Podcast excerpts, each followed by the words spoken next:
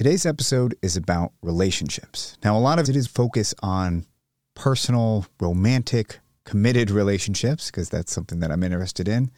But as we talk about relationships, we should talk about the bigger meaning of relationship, because it is one of the major aspects of being human, of being a consciousness with boundaries to you, where I am Sam. This microphone in front of me is not Sam. Me and the microphone have a relationship, sometimes good, sometimes bad. But it is really just how you relate to other people, places, and things. Sometimes adjectives. You could have a bad relationship to the word moist, for instance. That's a popular one I've heard. But the point is, is that a relationship is more than you. It is the combination of you plus thing. So you might walk down the street every day and see a daisy, and every single day you pick up a daisy. You smell it, you enjoy it. But after three weeks, you've picked every single daisy off the road. In that instance, you would have a great relationship to that street.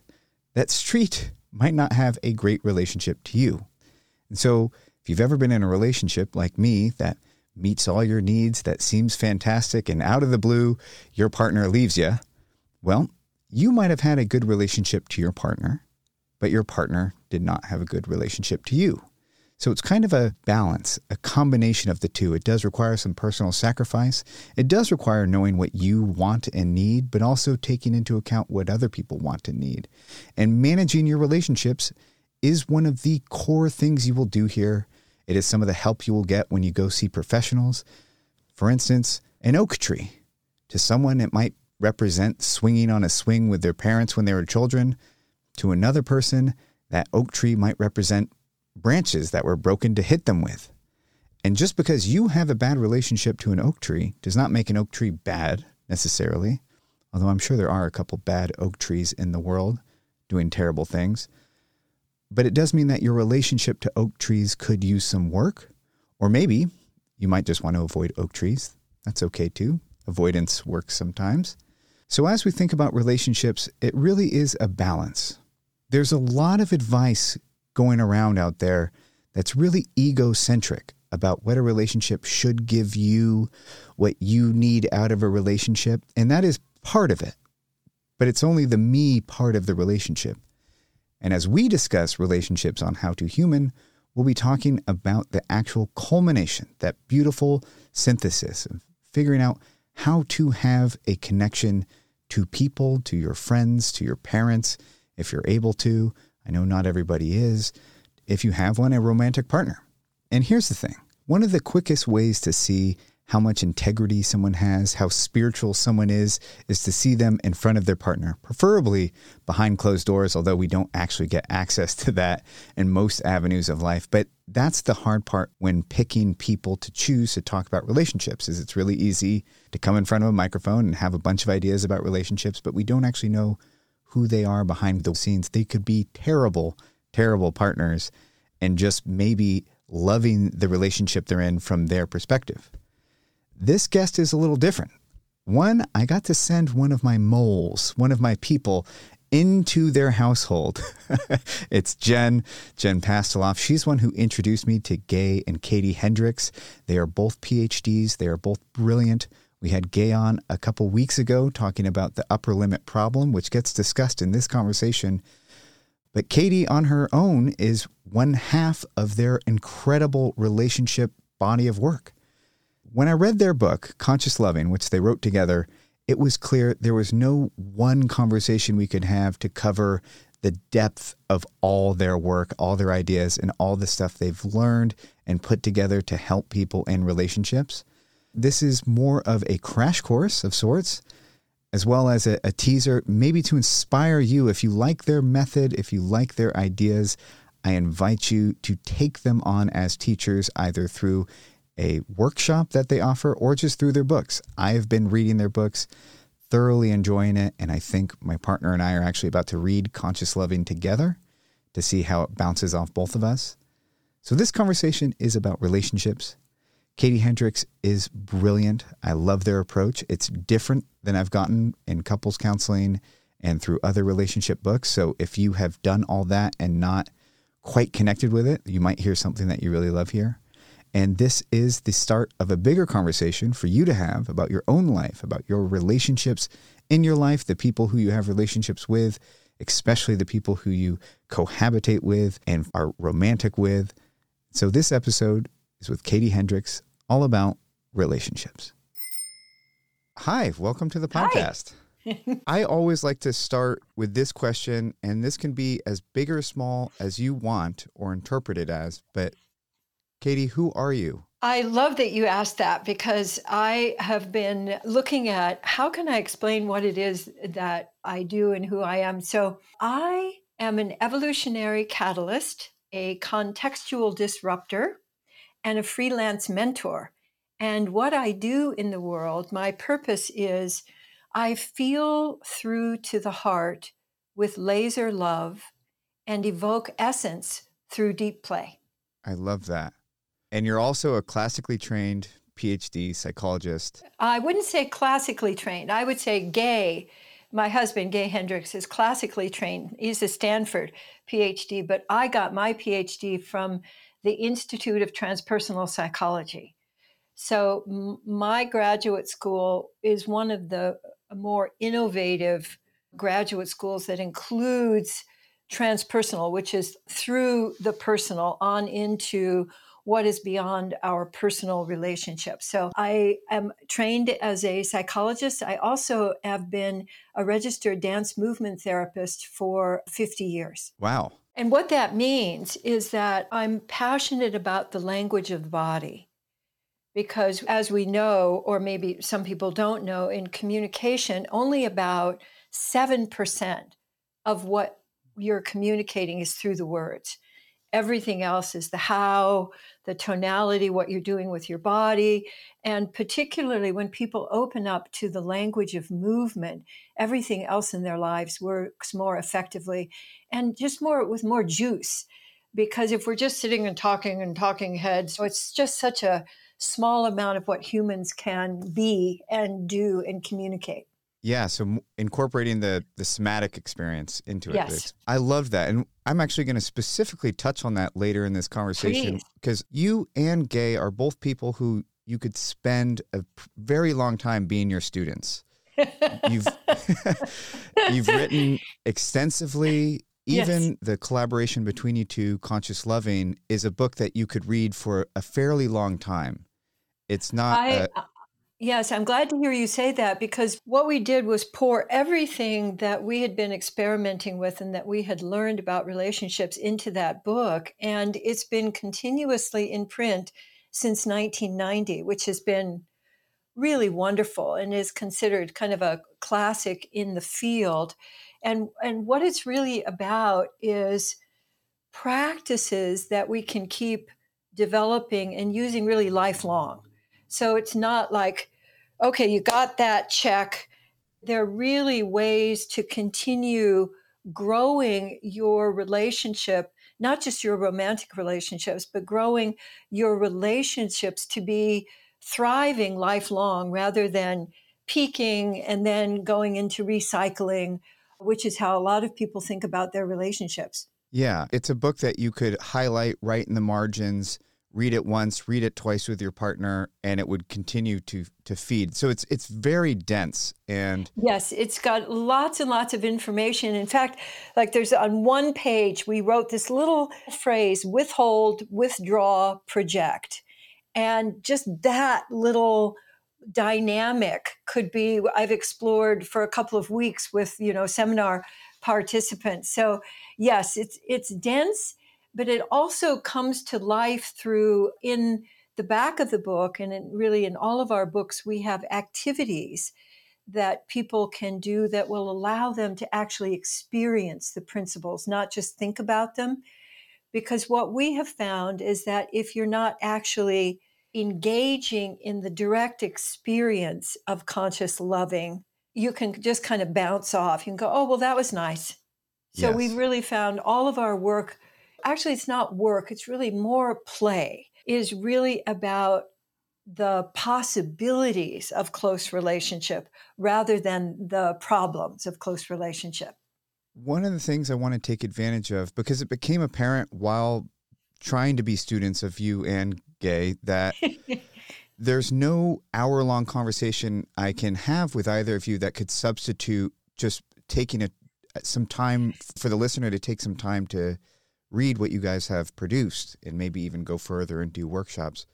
But so one of the things I thought we could take advantage of is to just hear some of your experiences and concepts on, on a higher level and see if people are interested in that to take the next step and see if this is something they want to dedicate some time learning about. One of the things Gay brought up is relationships aren't taught in school. It's abs- it's absurd that we're not it's taught. It's so absurd, and yeah. It's still going on.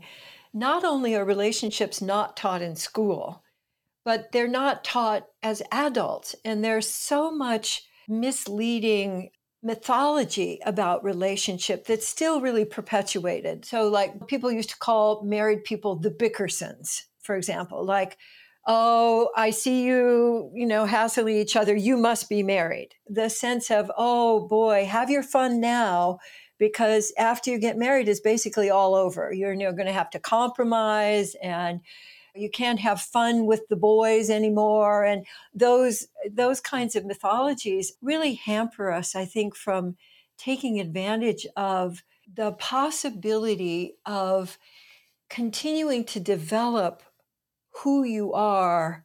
We say that the purpose of our work is to reveal essence.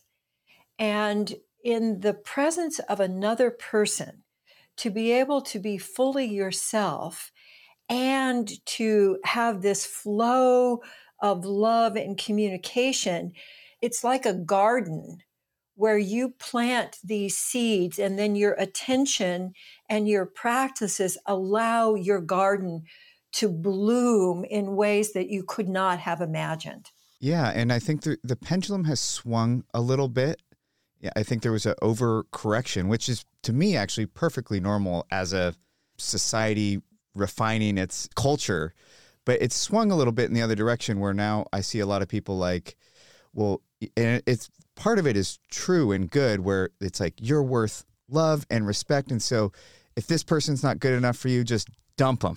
you know, it's, right, very, it's very move quick. On. Right. Yeah, it's very quick to what you deserve and this, but I hope that it swing, it kind of balances in the middle of more collaborating and that you are amazing.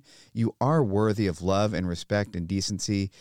And the whoever you end up with is not going to be perfect, just like you're not going to be perfect. And the idea is, are you two willing to do the journey into learning how to give each other what you truly deserve? Right.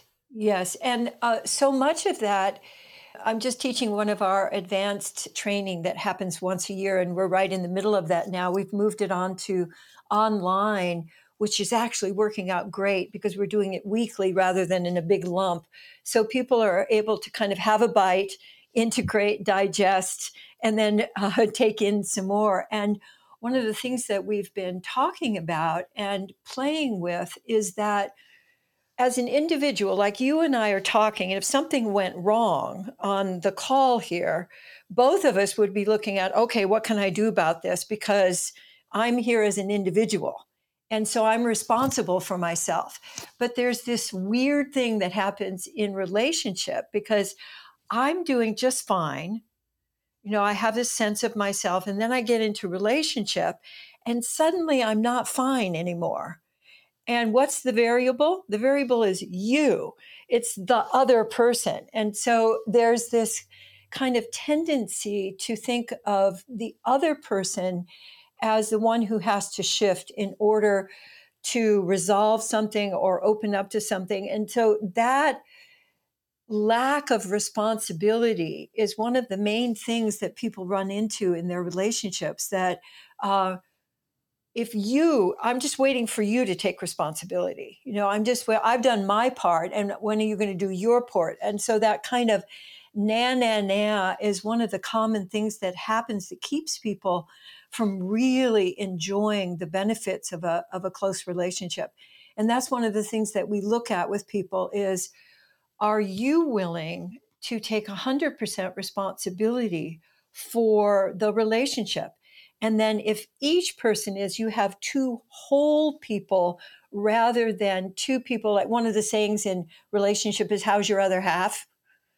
And that when you get into a relationship, people think you're supposed to diminish yourself so that each of you can kind of not take up too much space or overwhelm the other. But one of the keys is that each of you is completely whole, and each of you can co-create with the other rather than getting into power struggles.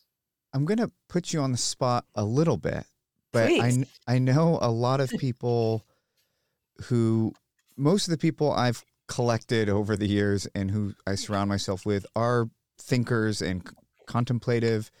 And one of the the things that comes up is knowing when to pursue, I guess, and to keep going in a relationship. And so this might come off as a little bit critical, but I just think it's a good place to start. Sure. When, when you meet new couples, what is the absolute barest minimum necessity for them to have what it takes to keep investing and to keep yeah. going forward?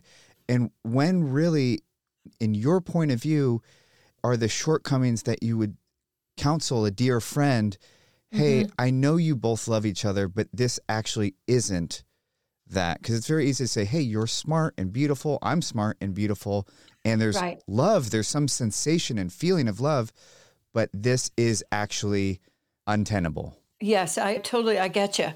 So I hear at least two questions here, so I want to address both of them if I can. The necessity is either, it's on a continuum of at least willingness and ideally commitment. So we say that commitment is absolutely the ticket, the portal, the doorway into creating the relationship that you really want, regardless of what has been going on. And commitment we think of as getting into the game. So commitment is getting down off the bleachers where you're having lots of opinions and getting on the field.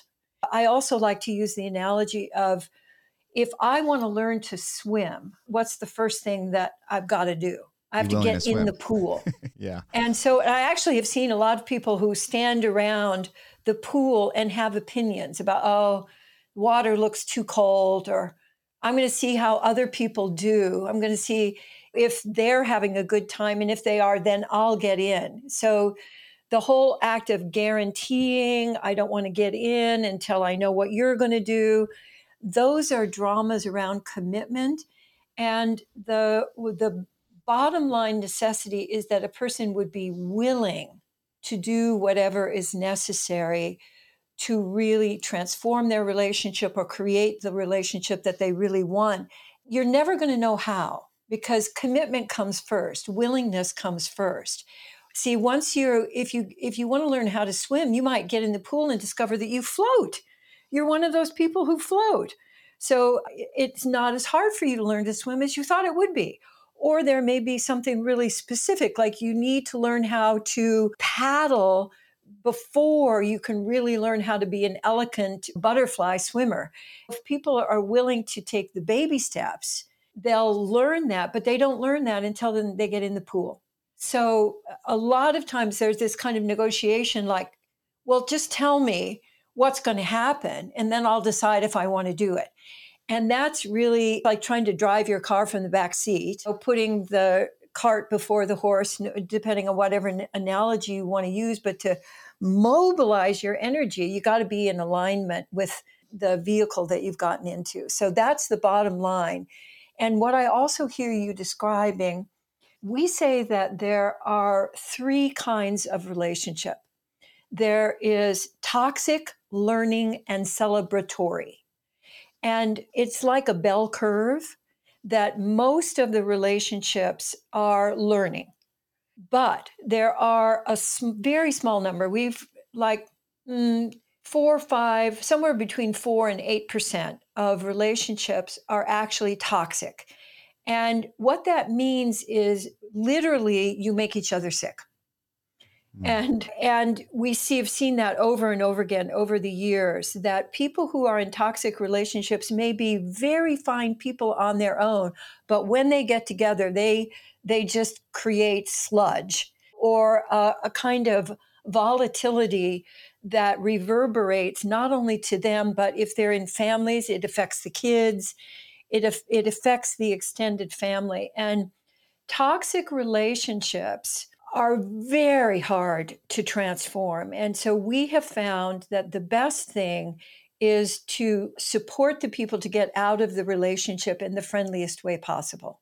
So people are often so relieved. We've had lots of folks who've gotten, these very nice people have gotten out of their relationships, and then they've gotten into a relationship that really resonates with them and have been created a very successful relationship. But there are a lot of people who think, well, I made my bed, I just got to stick it out. And a lot of society will say that also, well, for better or for worse.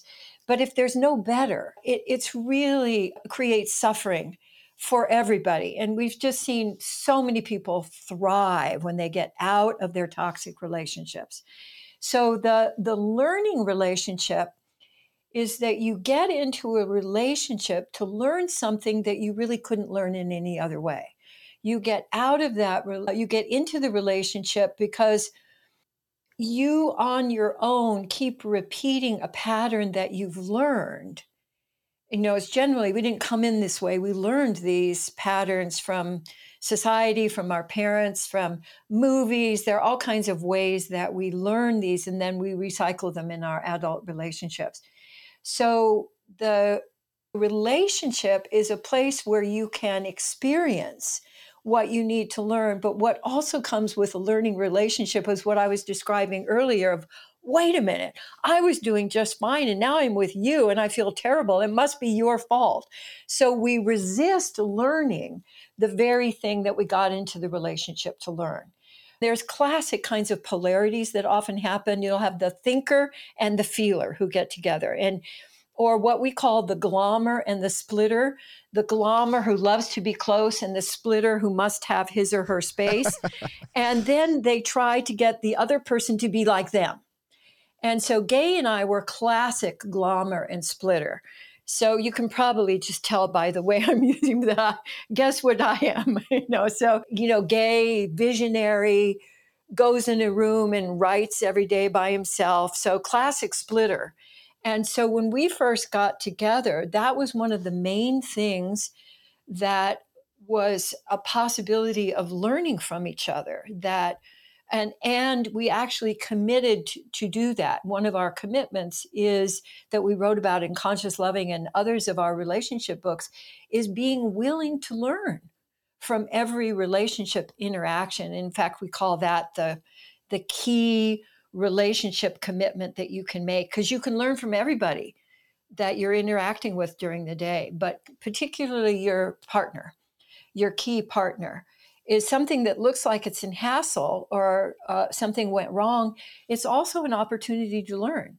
So over the years, Gay and I have absolutely learned from each other. Thinker and feeler was another, you know, so Gay's classic, you know, Stanford graduate. I am a dance movement therapist. So we've got the, you know, the thinker and the feeler.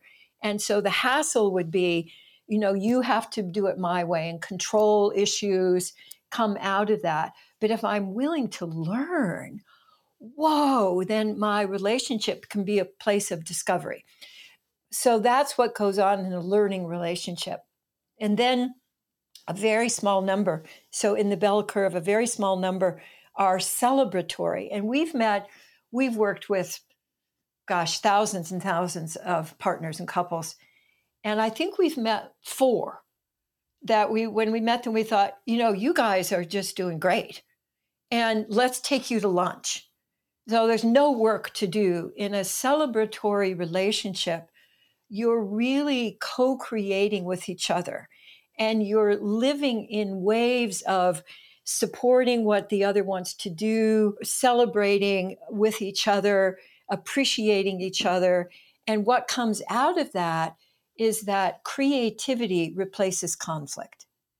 So most people get their juice in the relationship from drama and yes. that from, from like, yeah, I'm right, no, you're right, no. And they think that's a relationship, but in a celebratory relationship, you get your juice from creativity. I know that was a long answer. No, but, it, that um, is exactly the kind of answers I want. Oh, super. Yeah. Can we talk a bit, can we talk about the framework of the relationship you're talking about in Conscious Loving, which is co-commitment, co-creation? Yes. Yes. And then we can start on the, the high note of talking about what kind of dynamic are you guys trying to foster as facilitators, mm-hmm. really midwives, essentially.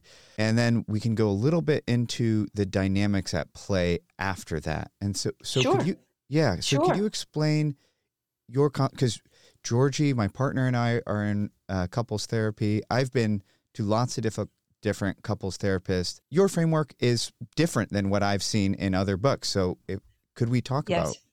What, sure. Yeah. Well, our framework is based on your being a whole person who has a body, and that you're you're communicating through your whole body.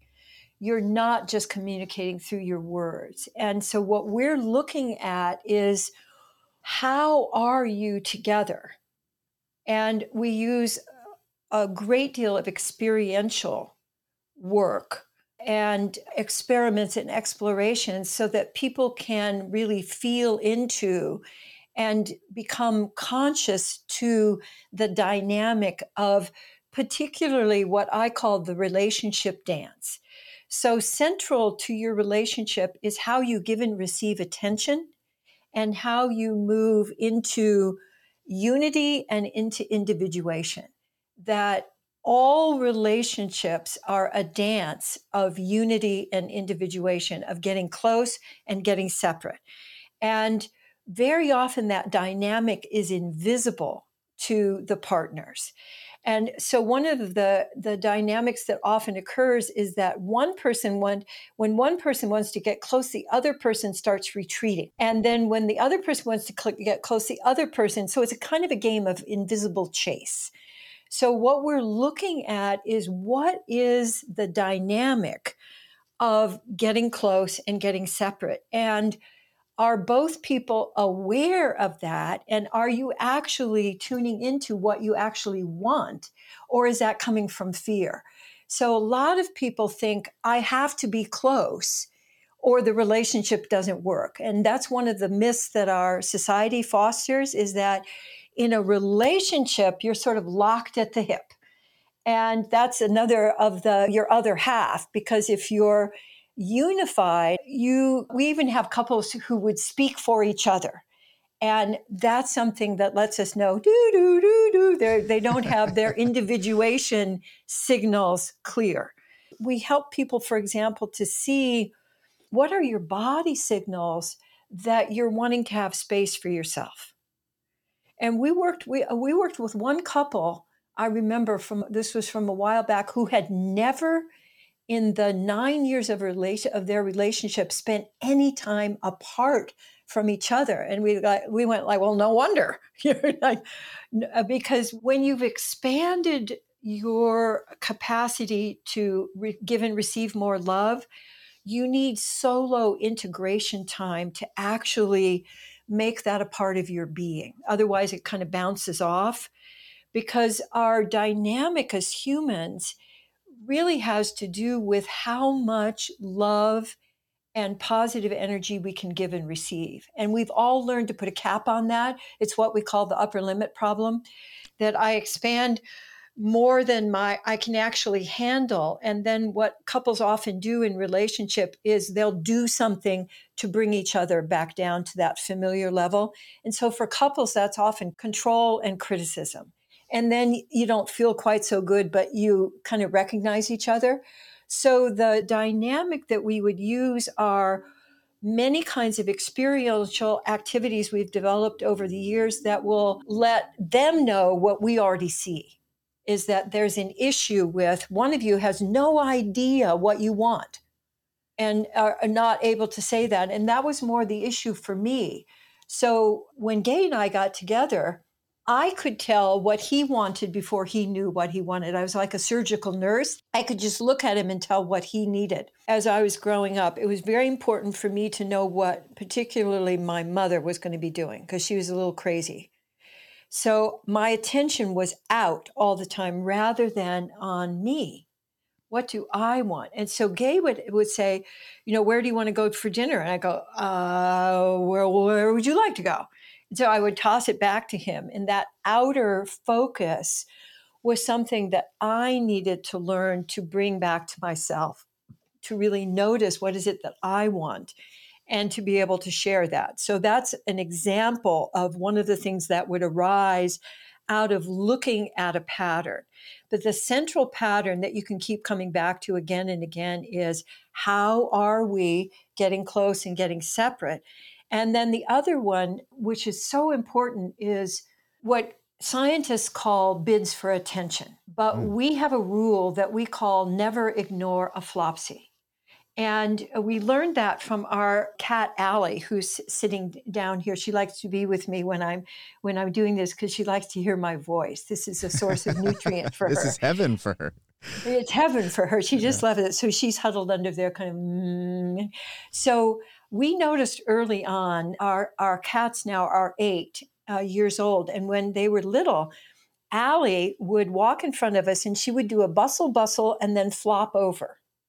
And when she would do that, I would lean over and pet her. So that was her bid for attention. And what I learned to do, because my relationship with her is a priority. And if she wants my attention, I'm going to give it to her. And so the, the flopsy is for us a signal of that I want attention. And so we, we, we explore with people, how do you know that you want attention? What are the ways that you request or you ask for attention? Because we know that in successful relationship, bids for attentions are met, I think it's somewhere up around the high eighty percentile. But in unsuccessful relationships, we have couples and partners respond to those bids for attention only about twenty-eight percent of the time. So this is a really, really important dynamic for anybody to be aware of, is that attention, what I say is attention is the currency of relationship. It's more important than money. It's more important than sex. How you give and receive attention will really contribute to the flourishing or the floundering of your relationship. So our rule is never ignore flopsy. So what that means is that the relationship is my highest priority. And if that's not for people, then that's something that needs to be talked about and see how everybody feels about that and navigated. When helping a couple figure out their balance of togetherness and space, how do you navigate when one partner really wants a lot of attention and another partner doesn't quite have the bandwidth or the capacity right. to, to meet and fill that need? Right. Well, what I have found is that if someone is really needy, it means they've been depleted, they're depleted. The reservoir has been depleted. And so what I what we have found is that when when attention is richly flowing, that the reservoir gets filled and there isn't that kind of neediness. So for me, that would be a signal that something has been neglected. And one of the best ways for people to fill the emotional, the good, the good feeling reservoir is to appreciate. And we have in, in our latest relationship book, uh, Conscious Loving Ever After, we have something we call a, a customizing your appreciation interview. Because most people don't, first of all, they don't appreciate. They don't let themselves be appreciated, but they also don't know how to appreciate. So we have a whole menu for people to select from. So for example, do you like to be appreciated verbally or non-verbally? Do you like to be appreciated privately, or would you like to have your partner appreciate you in front of a whole group of people, you know, or on Facebook or, you know, Instagram? Does your partner like to have what they have done noticed and really underlined, like if they've done something unexpected? I was remembering a couple that we were working with in Germany where they had a troubled relationship and her husband committed to appreciating her, just making her an appreciation project rather than a fixer-upper, rather than an improvement project. And so he started appreciating her. And she, at first, she she said, why is he appreciating me for something that I would have been doing anyway? She just, she couldn't get it. It didn't land for her for a long time. But he just kept at it and finding new things to appreciate about her. And what happened for her was just this miraculous kind of transformation. She sort of turned from sort of a block into, she softened and she started laughing more. She pinked up. She let herself really receive. And they, then their relationship got closer. They had uh, another child together who's there, and their relationship is really flourishing, not only for them, but you know, they're both doctors. And so their work with others is now infused with their appreciation for each other.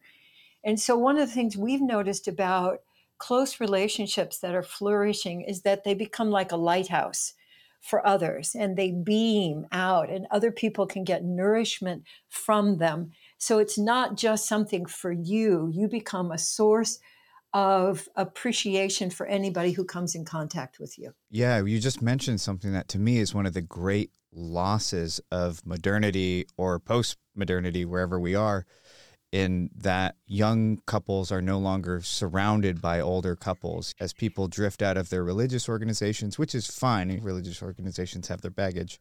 Or they move far away from their families, or their families aren't able to model these things. There is a huge lack of natural mentorship. Yes. And well, so- and also, I mean, what we have found is when Gay and I got together, we had no relationship models that we could draw on. Yeah. So, and a, a lot of what we've been moving out of were the society assigned roles for men and women, particularly because it, it, it's modeled on heterosexual relationships. Although I have found that our principles work across all relationships. So same-sex couples, work relationships, family relationships. So the dynamics of relationship can be thriving, even if it's not a, a romantic relationship. So if someone says, well, I can't practice this because I'm not in a relationship, we say, well, yes, you are. You have people you know, you have friends, and that they can become then your extended family, that we can support each other. We have a whole community that people can participate in. We have a page on Facebook that's called Hearts in Harmony that has relationship tips, and people can bring their comments. And we, we're creating a mentoring community so that people can learn from each other and support each other, and so that we're creating what I would call families of choice. Yes. A lot of people have an idea of what codependency is. It's something that the book Conscious Loving spends a good deal of time around. And so just to all be speaking the same language as we do flesh out some ideas about closeness and space, what is your definition of codependency, and what are the gentle ways to bring it back? Because it, it can feel like a real personal attack. I have tried to use the word codependent, and that is not a word well received. uh, you know, say. Well, also remember that Conscious Loving was published in nineteen ninety. Yes. And so the language that we are all experimenting with, and the dynamic that society was experimenting with, was either dependent, sort of leaning on another, or being whole in yourself, relating as two whole people, or creating more like a ladder where you're both leaning on each other. And if one of you moved, the other would fall over. So one of the classic codependency jokes is how you know that you're codependent is if you're drowning and the other person's life flashes before your eyes. It's a, a kind of merging of identity so that I'm actually not, I have not claimed my own individuation, that I am both an individual and I am able to share my feelings, my thoughts freely with another. And so part of it is what happens to my sense of myself. Do I disappear into another? I hardly ever use the word codependent anymore. I would say, what do you, do you merge with another? Do you merge your identity with another and then you can't get it back? Uh, are you able to say, no, I don't want to do that? Or no of any kind, no, I don't like that. No, I want to make another agreement. And also, are you able to share a feeling that's not the same as your partner's? And are you able to feel good and happy and light, even if your partner is distressed? So are you able to have your feelings in the same space as your partner having a different feeling? And if you're not, you've got some merging going that needs to be individuated. What do you call the exact opposite end of the spectrum? So like hyper-independence, how would you frame that? Well, the hyper-independent would be what John Gottman would probably call stonewalling. So he talks about the the attitudes that people have that are the most problematic in relationships. And the most problematic is when the man in a heterosexual relationship is stonewalling. That means you just can't get him. You can't find him. My dad was a consummate, I would say, splitter. He would be behind his newspapers. I just couldn't connect with him. I could not contact him. I could see how much of a problem that was for my mother, because she was on the other end. She was like, she needed all the time. So they were really a model of the extremes of the relationship dance. It's such a source of despair for people if you just can't, you know, it's really blood from a stone, that if you just can't get attention, that's very, very difficult to overcome. That would be a kind of relationship that the we would say the prognosis is not very good for that kind of extreme. But most people, again, that's very much, that's pretty rare. Yeah, um, yeah. Yeah, so I, most I, I relationships to... are more in toward the in toward the middle. Yeah, so I'm going to bring it more into the middle, but I just wanted okay, to get great. kind of a, a feel of what the ends of the spectrum are. One of the phrases that I love in Conscious Loving is mutual stasis. And I think mm-hmm. it, it really talks about a place that's almost the default. Maybe that's biological to save calories and energy or whatever it is, but it's so easy to fall into autopilot, how you phrased it, mutual stasis. Yes. Ways of being. Yes. I understand the pull towards it. There's a safety there. There's a predictability there. Right. But again, one of the things that I notice talking to my friends is you can very easily end up in a place where if you change one little thing, you've upset the balance. Yes. So if yes, you decide... and people get careful. But what tends to happen in that kind of relationship is that there's no uprising juice there. Yeah. And so people, it gets stagnant. It's sort of familiar, but miserable. Yes. And, and so, you know, there, and, you know, so you'd be sitting around, like I was just remembering being at the dinner table with my family where the conversation was always, how was work? Well, it was fine. You know, yeah. what what did you do? Well, we were, you know, we never hear about what my dad was doing at work. He was off there doing some mysterious thing. I could see that my mother just wanted some contact, give me some juice. So what people do not understand is that we must have attention. Humans need attention as much as food and water. Without it, we wither up and our relationships wither up. So one of the things we really support people to do is to open up their own ability to receive attention. Because see, most of us, attention was almost always negative. So when my parents would look toward me, I would disappear because I knew that criticism was about to follow. And so the, the patterns that people have of what kind of attention are they getting, that's often what we're unpacking and we're we're really looking at. Where did you learn to give that kind of critical attention? And what would happen if you shifted to appreciating and appreciating you and appreciating each other? And we put people on appreciation diets and ask them to create their relationships as a place of no blame, a no blame zone, because we know that blame is the relationship killer. it's the most common pattern that creates relationship dissolution. So really yeah. looking at how are you giving and receiving attention with each other is baseline and foundational. And we keep coming back to it over and over again, and teaching people how to give and receive different kinds of attention than they learned as they were growing up. Yeah. And how to command and ask for attention too. Exactly. I, I teach on Fridays at various points of the season. I teach kids outdoor skills, group of kids, and I have no control over who the cohort's going to be. And there's always a few kids who are at first read very difficult and yeah. obnoxious. And when we're yeah. trying to build some kind of culture as a group together, they're the culture destroyers. You know, they're yes. always in the way. I haven't met a kid so far that had a very close relationship with their parents where they got a lot of attention with those types of kids.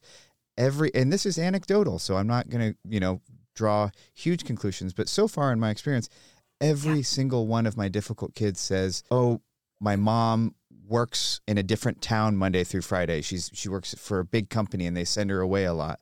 Or my dad doesn't yeah. come home until early. Attention is food. Yeah. Attention is medicine. Attention is a fuel for your development, for your creativity, for your contribution. And so one of the things I was thinking of as you were saying that, Sam, is that we play a game with each other that is an offshoot of the most popular game in the world. And there's been recent research on this as well, which is really wonderful. So guess what the most popular game that you could play with kids anywhere in the world? Pictionary. Pictionary, right? That would be for no. ones that are, uh, that, yes. And and I can see that's a really popular one. But before that, before we, and we don't need any tools for it, the most popular game is peekaboo. My best friend and producer just literally did this before. So yeah, exactly. Yeah. And doesn't matter how old you are, what we're actually doing a lot is peekaboo with each other. We take our attention away and then here I am again. And the what I do with people, I've invented a game which is called Get My Attention, which is a version of peekaboo. The game is you get eye contact with your partner. And when you get eye contact, then they have to get eye contact with you, and you can withhold your eye contact as much as you want to. We have people play that, and then we have a big discussion about how do you get attention? How do you ask for attention? What kind of attention feels nourishing to you? What kind of attention feels awful to you? And we begin to open up that whole, I am worthy of attention. I can ask for attention. And when, when people get attention, all of those things start calming down, because attention lets you know that you're worthy, that I see you and I want to connect with you. And we also know, too, that connection is the antidote to addictions of all kinds. And when people are able to give and receive attention richly, addictions begin to drop off, whether that's the classical addictions, but we also have these days addictions to our devices, that yeah. people are trying to get attention from this little box. They're trying to get attention from this little device. And we think because there's a bunch of stuff coming into our eyes that we're actually getting nourishment, but we're actually getting depleted, and we're starving for the kind of attention that actually makes us flourish. That's beautiful. One of the things I was thinking about as I was preparing to talk to you is I was thinking about something similar to attention, which is a lot of us cohabitate when we're in a intimate, committed relationship, or we spend a great deal of time together. Yes. And it's very easy, I've noticed in a lot of my relationships, to take an economical approach to that cohabitation process, where it's a bit of divide and conquer. And hey, if you do this, I can do that. And it means that we're, as I compare it to you and Gay's approach, which is much more collaborative. Mm-hmm. I saw a video the other day of a citrus truck in some other country completely tipping, and all these crates and crates and crates of oranges or some kind of citrus hit the street. And slowly but surely, people from the sidewalk start putting the oranges back in the crates until there's now this giant crowd who is kind of taking on this task as a community. And what it said is, what's incredibly difficult for one is much easier together. Yes. And it made me realize that, you know, often I'll say, oh, well, I'm I'm going to go wash the dishes, or I'm going to be the one to cook and then you can be the one to wash the dishes, almost as if like, I'm going to do this thing and then you do that thing, rather than, hey, would you like to cook and clean together? Yes. Which sounds actually tough, you know, for somebody who likes a little bit of personal time. Well, part of what we we look at, the whole concept of genius, which is what you love to do that is easy for you. Genius is easy. It's not hard. You're, what you love to do that makes a contribution for each of us is unique. And I like to think of us as different instruments in the big orchestra. And that if I'm playing my instrument fully, I'm contributing to the harmony of the orchestra. Not everybody has to play every instrument. That would just be, uh, well, we're just, we can't do it because nobody's skilled at all of the different instruments. But I, each of us is incredibly skilled at what our essence wants to be expressing in the world. In a relationship, we have different areas of genius. And so on a very practical level, I inherited from my engineer dad the ability to see how things work. And so I'm a, like the dishwasher. I can load the dishwasher in five minutes and figure and, and for Gay, who's, who's much more, I'm more earthy, he's more in the air, and he can put things in the dishwasher and and he he'll put like fill it up a third and then want to you know and then want to because it's everything's all over the place, and I come in and I place things and then we can put more things in it for another day before we need to run the dishwasher. So what we've really supported in each other is through appreciation, you come to really realize what each of you, or if you're in a group, what each of you loves to do that's a contribution.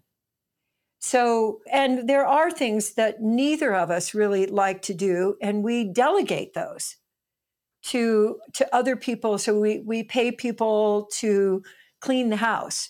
You know, I remember back in uh, when we lived in Colorado, Gay, I was cleaning the house, taking care of our kids, doing my private practice and cleaning it. And Gay said, why are you doing that? You you know how to clean the house. You've mastered that. Why don't you let somebody else do that and put your attention into what, into developing what only you can do? And so that's been a challenge for me, because part of my persona is being the, you know, I can help, you know, because I didn't value myself enough that I could contribute my own genius, but I could help. So really owning that I have things to contribute that are unique allowed me to take up more space, but also to collaborate on the things that we want to collaborate on. But each of us have our own unique projects that we're very passionate about, that also contributes to the energy of our relationship. Yeah. There's a, one element of the book that I have to cover here, and I, I want mm-hmm. to spread this concept far and wide. And this is something that Georgie, my partner, and I need to spend some time on, which is the communication strategy of micro-truth. It, it was a real brilliant concept between the separation between truth and judgment. And one of the lines I loved is, the truth will set you free, but first it will set you off. I, Georgie and I were in a disagreement last night. I was very certain of my stance yesterday, and talking with you this morning, I am a little less certain. I was standing on such a, yes. such a good foundation, let's just say. And there's almost an immediate text that needs to go out after this conversation. You know, whoops. um, well, I would say that I consider our two, well, actually our three major contributions to the field of relationship is the upper limit problem, that yeah. our job is to expand our ability to give and receive more love. And that's a lifelong task for each of us, that we work through the body. and we work somatically because that allows our whole being to be included. And what you're calling the microscopic truth, that I consider being able to describe what you're actually experiencing to another person, to be able to be unedited, to express yourself fully in the presence of another is both magical and also incredibly challenging. So now in our relationship, I can just express, we have this flow of communication that's always open. And what we needed to work through was the tendency to be right, very, very popular because you get a burst of adrenaline, and the fear of saying something to the other and have it be judged or criticized, because almost all of us have been punished for telling the truth. I actually don't use microscopic truth anymore because people have so much trouble with truth, the word truth. There's so much baggage on it that's very difficult for people to hear the possibility of what I now call speaking from discovery, sharing your experience, speaking in an unedited way, to let people know that the benefit is that you open, this is your main communication channel in between your heart and your mouth. This opening your throat allows your whole energy to expand, to be expressed. It allows your creativity, your full sexuality, your juiciness to be experienced. And so we made a commitment. It's in Conscious Loving. The, the short version of it is, I commit to reveal rather than conceal. And that was such a biggie for me because I did a lot of my growing up in the Midwest. And part of the ethic when I was growing up was that you never said anything that would be considered critical about anybody else. And what that also tended to be, you couldn't share your feelings. We had to go to our rooms when we were angry. My dad got to be angry all the time, but I had to go to my room if I felt angry. The kinking the hose on your communication has a tremendous impact on how open you can let this flow of attention and communication and love be between you. So the commitment to reveal rather than to conceal also brought up the other thing I wanted to share with you, that commitment is just the stepping in. It's recommitment that gets you from here to there. So for me, learning how to reveal, I com- recommitted to that probably five hundred times at least before it became integrated and something that became more choiceless. So now I have no trouble at all just saying what's going on. But I would say that is probably one of the key hose kinking moves that people have in there. They start to say something and then they're afraid and they withhold, and then yeah. they get separate from their partner. It's that withhold, withdraw, project that I was talking about earlier. I start to say something to you because we're meant to express. I withhold, and then you start looking different, and it looks like it's your fault. So one of the things I recommend to people is if you're feeling kind of flat in your relationship, it's like a ho-hum, there's something that you haven't communicated. And it's often yeah. very simple, like, I felt angry, or no, I felt hurt when you left and you didn't say goodbye. I'm scared that your friends aren't going to like me. And so that's why I was so quiet tonight. So I thought if I just am quiet, I don't make any trouble. So it's often something very simple because it's the act of revealing that has the power. And it's the act of concealing that creates the distance and separation. There's a skill there that was talked about in the book too, which really made me, I mean, I put the book down and I thought about this for a while, mm. which was the idea of not talking in concepts, but talking in, in the book you called truths. And so, yes. for instance, you say depression is a concept, yes. a contraction or weight on your chest and your body, that is actually a truth. And so you could say, hey, I'm angry, but angry is concept. What is it below that? Like, are are you scared? Are you feeling threatened? Like, to get a little bit more specific. And it made me realize that, to me, I am relying on these kind of conceptual understandings when communicating with people that doesn't actually describe what's going on to me in that moment. And I just yeah, thought... That's, yeah, that's such a beautiful way of describing that. Thank you. This has been, you know, probably, I, that's why I consider it our major contribution, because it is really revolutionary to speak from your being rather than to speak from what you've learned from your head and in concepts.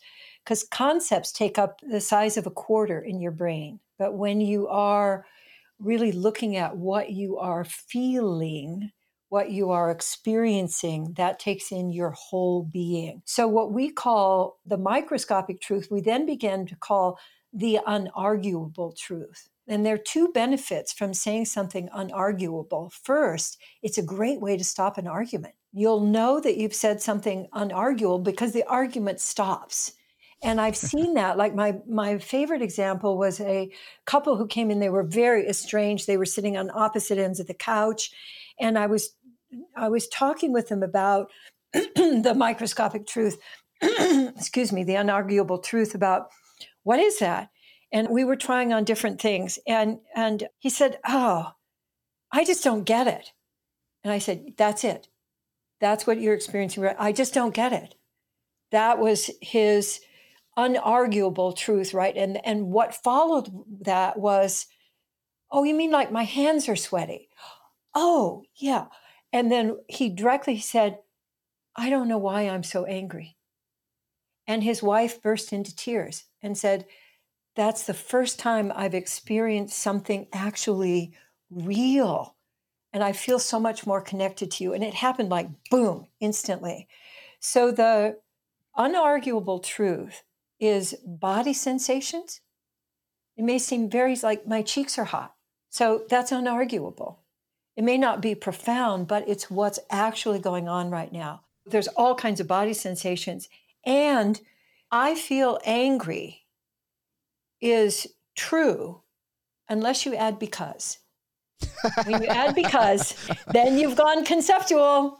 And it's usually, I'm angry because you, you know, yeah, I'm always. angry because, yeah. And and so help me imagine going beyond that. So somebody sure. is doing some stimuli that genuinely does seem to be driving me crazy.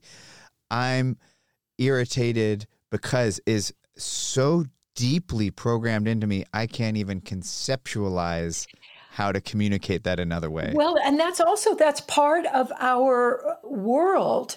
It's part of our culture, because people will go, why? You know, wh- you know, why are you uh, annoyed? And I'm supposed to be able to figure that out, you know, because we think that's what's of value. And we have seen that why has zero evolutionary value. But how is a great question. So how, one of my favorite questions is how How am I organizing me right now to experience being angry? Like, what am I, what, what am I doing? Well, I'm hunching my shoulders. I'm judging you. I'm not letting you know what I really want. And then things start to open up where I can say, I'm feeling angry. And as I give my attention to that, if I get curious about that, I can also say, oh, I'm noticing this feels familiar. That's also a great question for people. So how is this thing that's going on that looks like it's you? How is it familiar?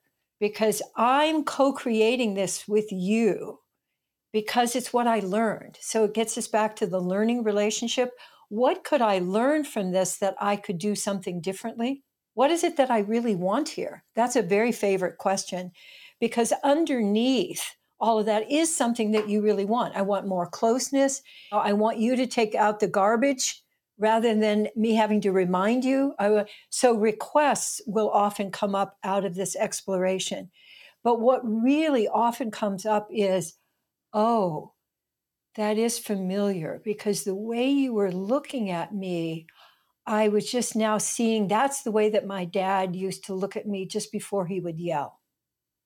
And then people get to unwind the repetition of a pattern that they've been recreating. And that comes from us being willing to explore with each other, being willing to see each other as allies. And I would say for me, that was the biggest shift that made the delight. In fact, this month, we're, Gay and I are celebrating our fortieth wedding anniversary, which was, just seems like astounding. And it just keeps getting better. The whole possibility of love continuing to expand really comes from your recommitment to see your partner as your ally. And for me, the switch was, I always saw Gay, you're always criticizing me. That was my blame statement. But when I committed to seeing him as my ally, because that's something I can do. I can commit to, like, you're seeing you right now as my, you're my learning buddy right now, Sam, as we're talking. And if I found myself drifting away and going, God, he's doing a bad job here, all I do is recommit, which, which isn't happening, by the way. But if, okay if, if I were having that thought, I would recommit to seeing you as my ally. And then that opens up our, our flow of co-creation together. I love that.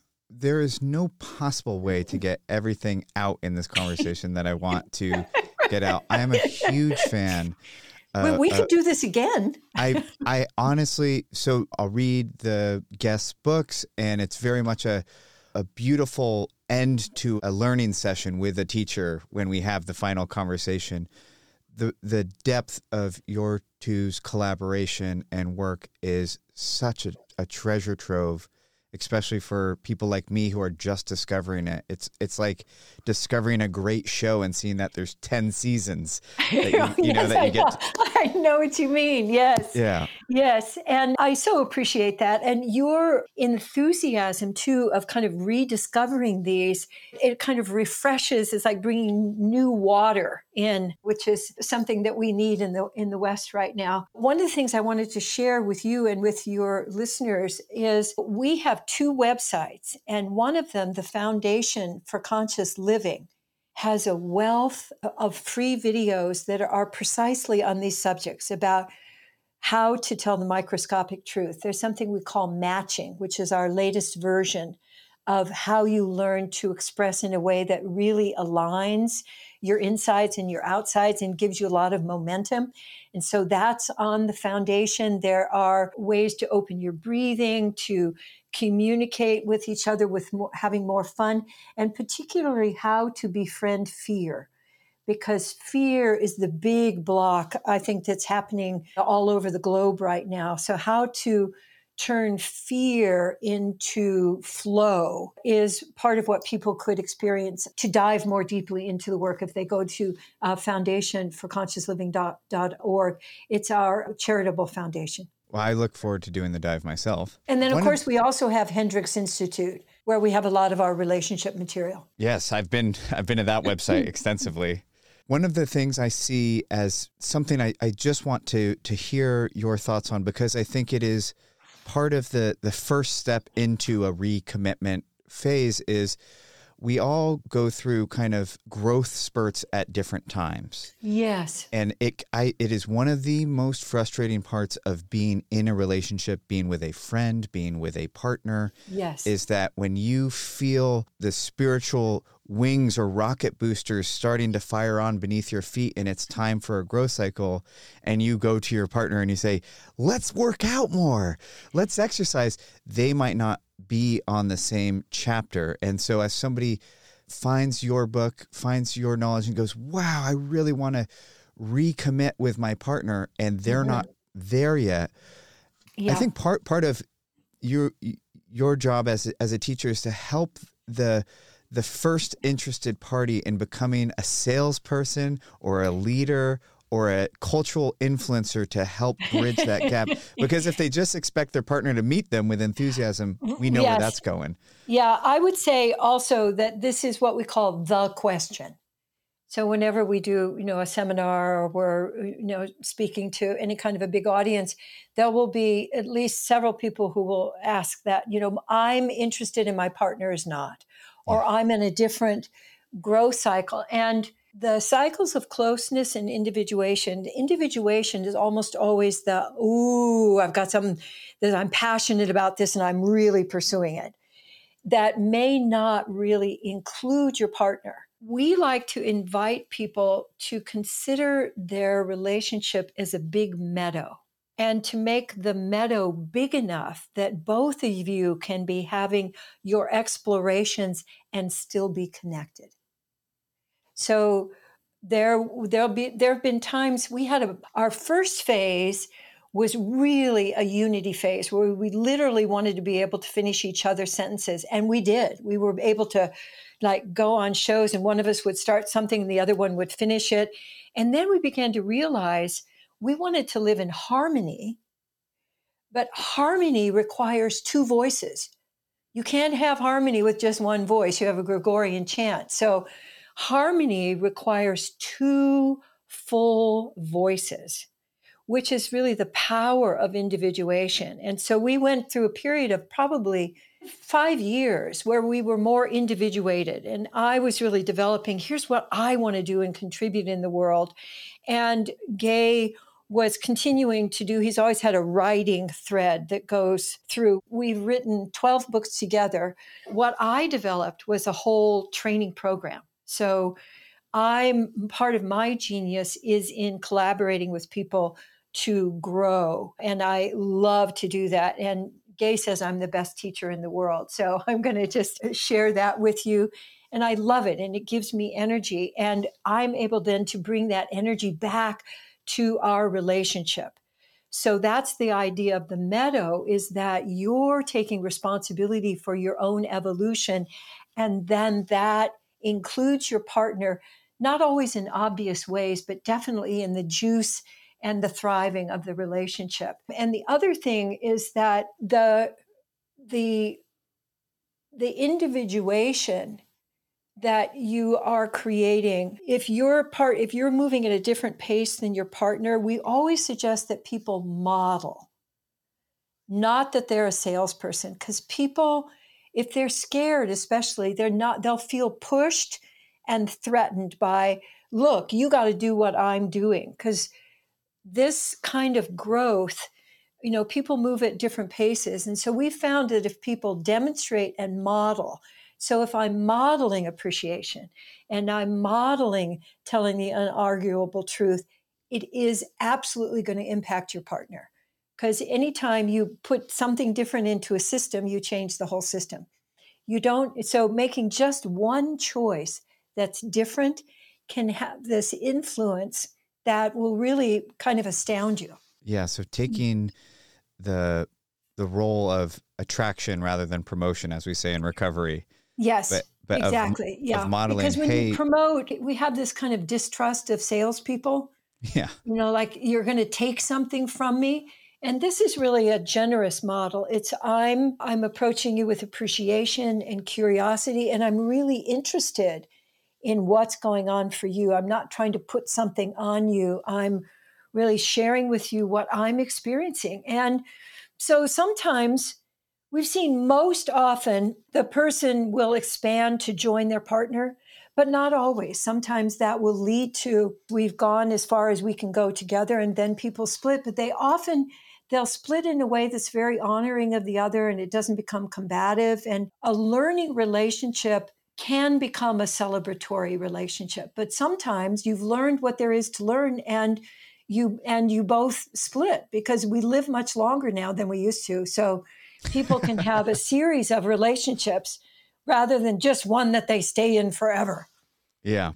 I'm going to end it th- this way, which is if I could hand you a phone right now, or if I could press a button right now, and every human in a relationship would get a phone call, and they would they would pick up their phone and, and hear your your prayer or mantra or offering to them as a couple, what is what would you want them to hear on the other end, just to help kind of guide, remind them what's true and guide them back into something full of love? Well, what I was experiencing is I want everybody to know that you are completely lovable, you are completely lovable just as you are, and that your big job in the world is to expand your capacity to enjoy giving and receiving more love every day. And what a great job. Thank you so much. Thanks for listening to this episode of the How to Human podcast. I don't know about you. I have a, a lot to think about. I have a text to send to my partner, Georgie, apologizing for my stance last night. I have a deep desire to continue learning from these two teachers. I hope maybe the right people who needed to hear this conversation are inspired to know that there is a beautiful body of work by two incredibly smart thinkers and feelers. It's Katie and Gay Hendricks. You can check them out on the Hendricks Institute. Any links that I think are worth your time pointing you towards will be in this episode's description. Again, this show is audience funded, so if you like this program, you can help support the legwork it takes to make this program, which includes trying to book these guests, extensive editing, research. It takes a lot of time and energy. It is a labor of love, but I would love to feel financially secure doing it. You can go to patreon.com slash howtohuman. That's P-A-T-R-E-O-N dot com slash howtohuman. You can watch these episodes in video format. You can join our book club, which is incredible. We're in our third session as I record this outro, and I am so excited to have a group of like-minded humans reading some of these great books. So that's it for now. Until next time, have a good day.